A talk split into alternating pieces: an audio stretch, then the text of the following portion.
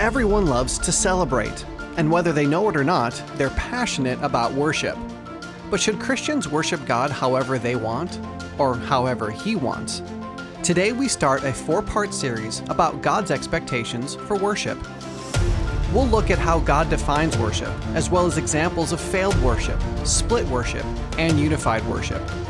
Followers of Christ who want to celebrate God every moment of every day will learn the two edged nature of worship that truly celebrates God. The one true God of the universe has existed since eternity past in ultimate perfection.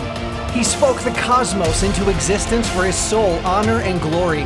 He moved heaven and earth to redeem mankind, even though we have nothing to offer him. And he's given us everything we need for life and godliness in his word. He deserves our worship. He deserves our adoration. He deserves our praise. I'm your host, A.M. Brewster, and this is the celebration of God. As we quickly bring our celebratory year to a close, the real question is Are you worshiping God better this year than you did last year? I believe that I can honestly say that even though I failed multiple times in my worship of Him, yes, I worship the Lord better this year than I did in previous years. This is both encouraging and challenging. It's encouraging that God is completing the work He began in me. It's encouraging that I'm becoming more like Christ each and every day. But it's also challenging because I'll never be completely like Christ. As long as I'm in the flesh, sin is going to rear its ugly head. This isn't an excuse, it's just a reality. And so the challenge is for me to work harder by the power of the Holy Spirit to sin less and less and thereby worship God better. And that's what this new series is all about. If you're just joining the celebration of God, I welcome you. The celebration of God is a discipleship experience I created for the families at Truth Love Parent but it's beneficial and applicable for all Christians everywhere. So, if you're new to the show, I encourage you to listen to our introductory episodes. You can scroll to the very beginning of our show on your podcast player, or you can check out celebrationofgod.com to access them there, along with free episode notes and transcripts. Now, this is the second standalone series we're working through, and you're joining us for the first episode. But if you'd be interested in learning to celebrate God at church, you should check out the series we just finished last week. I'll include a link to the first part of that series in the description of today's episode so you can easily access it. And with that, let's talk about the oft discussed but more oft misunderstood concept of worship. First, please understand that when we talk about worship, we're not talking specifically about singing or playing music. I think too many people in the modern church age associate the word worship with the song service at their local church. Modern Christians use the terms praise and worship so tightly that some people don't see worship as being anything other than singing to God. But is that really what worship is? I have to say that singing is definitely part of the much, much larger subject, but it's only a part. There will be applications from the study that can be made for our music, but that's not the focus of this series. So, what is the focus of the series, you ask? Well, let's start by defining worship. Until we do that, we're all going to be imagining different things. Once we're all on the same page, though, then we can discuss what kind of worship pleases the Lord and what kind doesn't. So here's my plan for the series. Today we're going to define worship. We're going to use God's understanding of worship in order to know Him better and see ourselves through His eyes. We're going to strive to let Him interpret our reality. Next time, we're going to talk about failed worship. After that, we're going to look at split worship and then we're going to end with a discussion concerning unified worship. This concept is so important, and I'm glad that you'll be joining me for it. But first, if you haven't yet subscribed to the Celebration of God, I encourage you to do so so that you don't miss the other parts of the series. Okay, so what does God think worship is? Well, the English word worship shows up over 120 times in the Bible, and each of those instances can help us better understand what God means when he uses the word. But as many of you know, I also believe that when God inspired the Bible, he chose to use the Hebrew and Greek and Aramaic for a reason. I'm not saying those languages were inherently better at communicating the truth of God, but it's a fact that God didn't wait until English was invented before writing the Bible. Therefore, good Bible translation is going to find the best English word to communicate the word from the original language. However, sometimes it's hard to find an English equivalent that does the original word justice. On Truth Love Parent, we did a seven part study on biblical love simply because the concept of biblical love cannot be summed up in the English word love. So let's begin by looking at some of the original words used in the Bible. In Genesis 22 5, Abraham told his servants, Stay here with the donkey. I and the boy will go over there and worship and come again to you. The word Abraham used gave the picture of something being depressed, pushed down, bowed over, prostrated, falling down flat. Now, the connotative imagery reveals that people only prostrate themselves before things they believe are superior to them. It's the most humbling physical stance to take. You're on the dirt, you're completely at their mercy because you're indefensible. And the act is designed to communicate that I submit to you in one way or another. It can be an act of divine worship or it can be a respectful greeting, and we see many uses of the word in Scripture. And for the most part, bowing in many different cultures still communicates the same ideas today.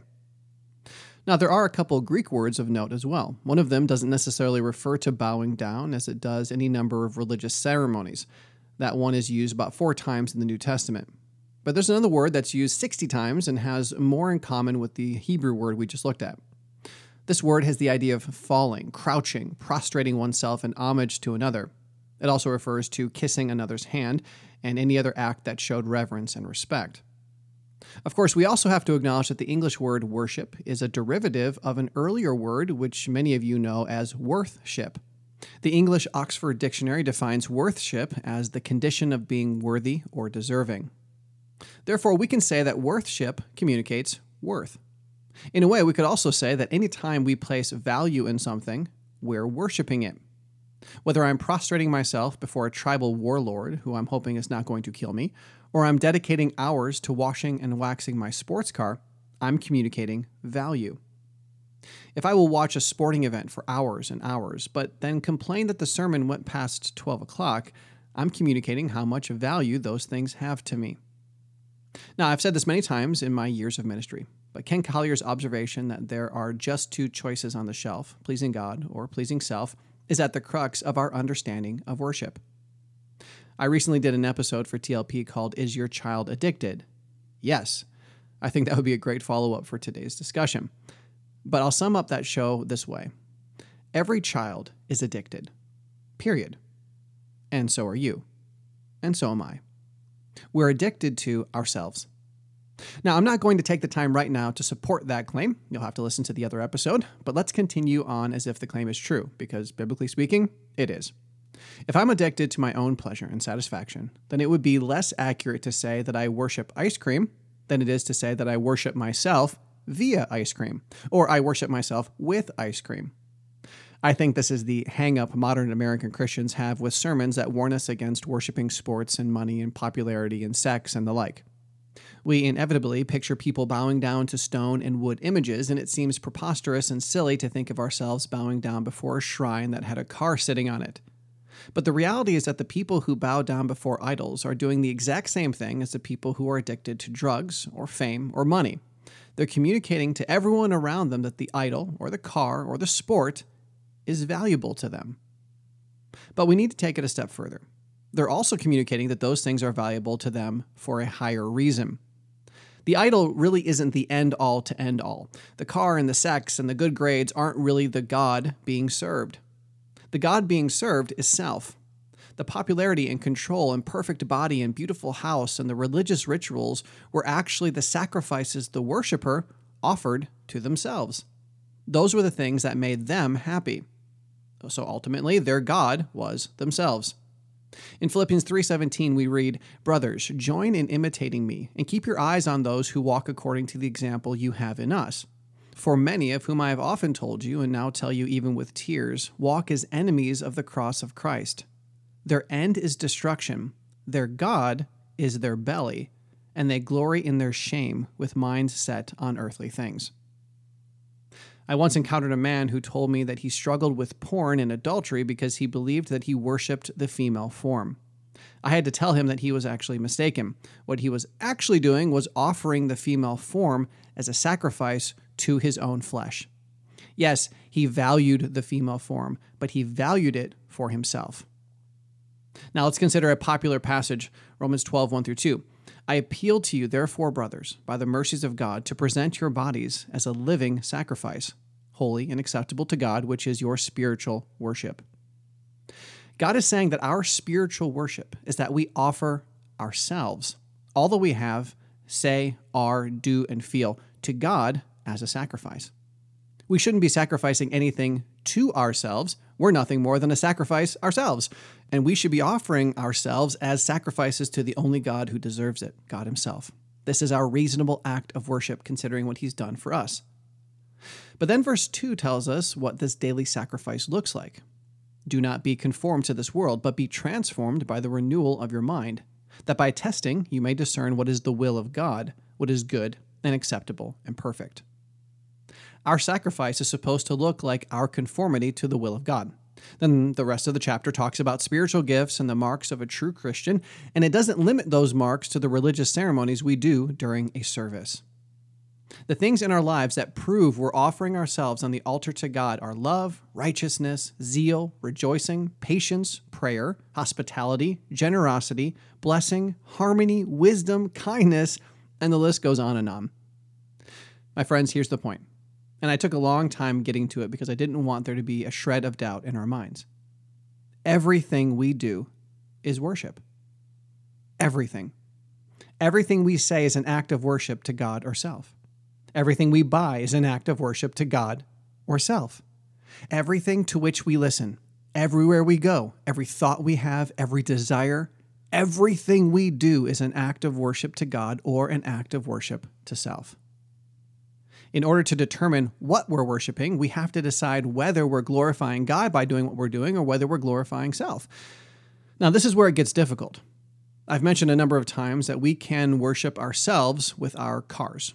When we invest heavily in our vehicles, we may be doing it because we enjoy the satisfaction we receive, or we may be doing it because we're trying to be good stewards of the gifts God has given to us. That's another reason I think it's confusing to refer to worshiping a thing. We may very well value an object, but the more important question is why we value the object so much. Some people value their children as a blessing and stewardship from God. Others value their children as a status symbol or guarantee of future care. It's not the fact that a person believes their food has value. The question is where are they investing that value? Are they placing their food on the altar to God for His honor and glory, or are they investing in their own pleasure and satisfaction? Now, we should all understand that we're all sinful people, and that means that every day we're going to worship ourselves at one point or another. And as I said earlier, it's not an excuse, it's just a reality. But assuming that we are true followers of God, the question isn't whether or not we worship God or self, but what percentage of the time we're worshiping God or self. So let's review. Worship is everything we do, because everything we do shows what we value. With all that said, here's our goal for this series. Next time, we're going to look at the books of Kings and Chronicles to learn what failed worship is. Then we're going to talk about split worship. This type of worship may seem better than failed worship. Split worship makes it sound like, you know, sometimes I'm doing what I'm supposed to do. But the end result is often the same as failed worship. And what's really interesting about this part of our study is that it shows us the other edge of our worship. Worship to God is not just a solely private thing. Our worship to God is going to affect other people. But more on that later.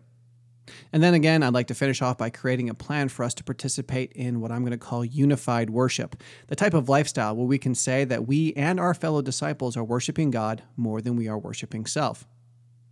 Now, your friends are worshiping something too, and God desperately wants them to understand worship and to give it to Him. So please share this episode with your friends. You can share it directly to social media, you can email it, or you can post it to a blog or on a website. And don't forget that we have free episode notes on our blog at celebrationofgod.com. Listen, you are going to worship someone today. Who's it going to be? You or God? To that end, I'll see you next time. If you want to know God better, celebrate Him more, and help the ones you love to do the same, subscribe to this podcast and visit celebrationofgod.com to learn more about this dynamic discipleship resource. And remember, the Celebration of God is a listener supported ministry.